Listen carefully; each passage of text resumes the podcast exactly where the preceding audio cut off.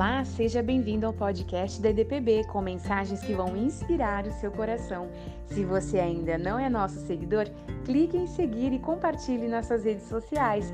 Fique agora com a mensagem.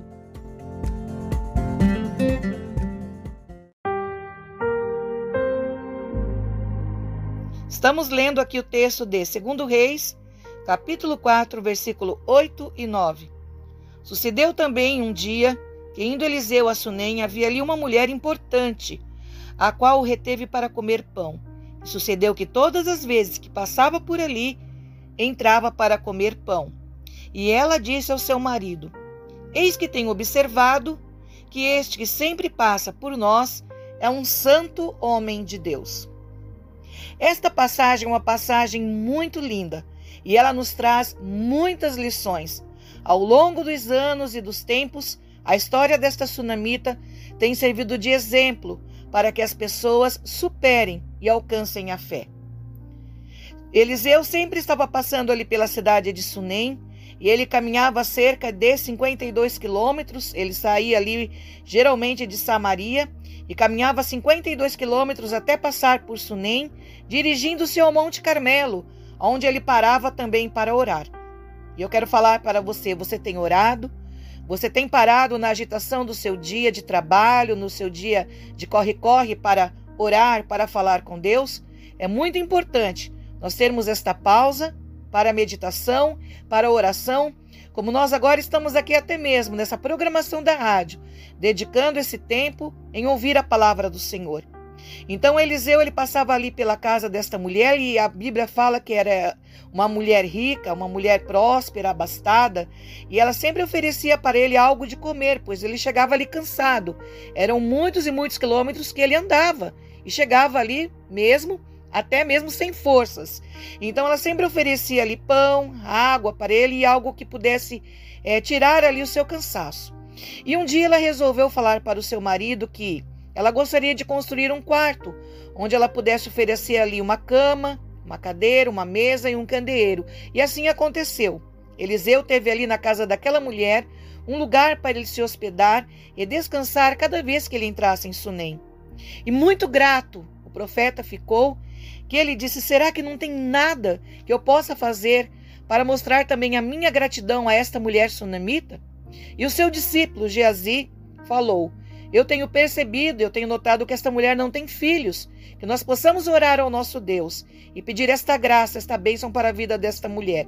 E foi assim que o profeta Eliseu fez. Ele orou a Deus, profetizou na vida daquela sunamita e disse: Daqui um ano você estará com um filho nos seus braços. E assim aconteceu. Passou-se o tempo, a palavra do Senhor se cumpriu e aquela mulher deu à luz a um menino. E a história desta mulher continua. O menino cresceu e, quando ele já era adolescente, ele trabalhando no campo, um sol muito forte abateu-se sobre o seu corpo, chamado ali até mesmo de uma insolação, e este menino veio a morrer. E aqui nós vamos parar para meditar.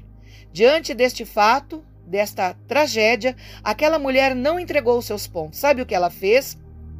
Ela levou o menino para o quarto do profeta, aquele quarto que ela tinha construído para o profeta descansar, e andou cerca de 32 quilômetros até o Monte Carmelo para ter um encontro com um homem de Deus. E lá chegando, muito angustiada, ela contou o que estava acontecendo. E imediatamente o profeta Eliseu falou para Geazi, o seu discípulo: vai na frente, encosta o bordão no menino e ele vai viver. E assim Geazi fez.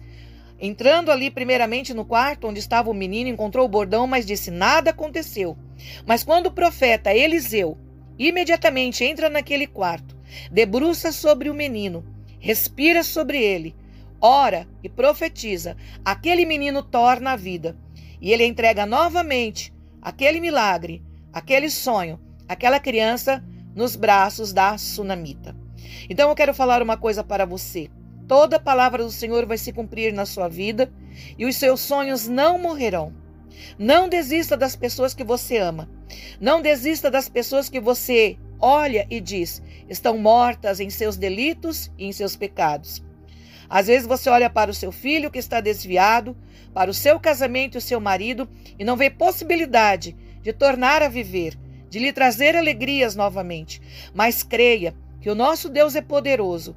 Se Ele deu para você este marido, esta esposa, este filho, este emprego, esta bênção, ela é sua. Que você supere todas as suas expectativas em Deus e que você não desista.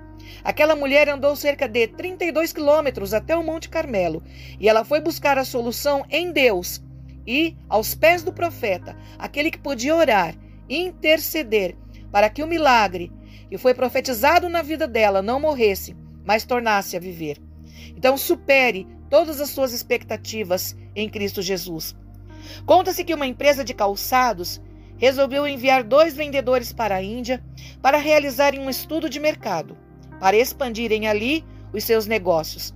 Após sondar o cenário, um vendedor enviou um e-mail para a empresa e ele disse: Cancelem o envio de sapatos, pois aqui na Índia ninguém usa sapatos.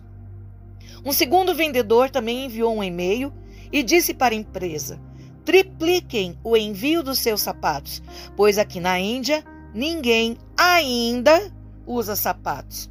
Veja bem, a visão do primeiro vendedor é uma visão pessimista, é daquela pessoa que entrega os pontos. Mas a visão do segundo vendedor é uma visão de fé, é uma visão de possibilidades, uma visão de milagre. Tem uma visão de milagre acerca de pessoas, situações que você julga já estarem mortas em sua vida. Senhor, nosso Deus e nosso Pai, o milagre realizado na vida desta sunamita é um milagre que nos inspira, que nós não podemos desistir daquilo que Deus nos deu. E até mesmo se alguém está perdendo algum controle da sua vida, ou até mesmo perdeu alguém, nós cremos na ressurreição no dia final. O Senhor vai ressuscitar esta pessoa. Então, nós clamando por este ouvinte, por esta irmã, para que ele renove a sua fé e tenha uma expectativa positiva, realista, de que o nosso Deus vai além das nossas expectativas, que nós possamos romper, superar, que todos os sonhos, todos os planos e projetos que Deus fez em nossa vida, eles estarão acesos, acordados, despertos nas nossas mãos. Muito obrigada, Deus. Nós oramos isto em nome de Jesus. Amém. Não desista dos seus sonhos. Não esqueça de pessoas que porventura você julgue perdidas. Elas voltarão para os braços do Pai. Um beijo no seu coração e até mais.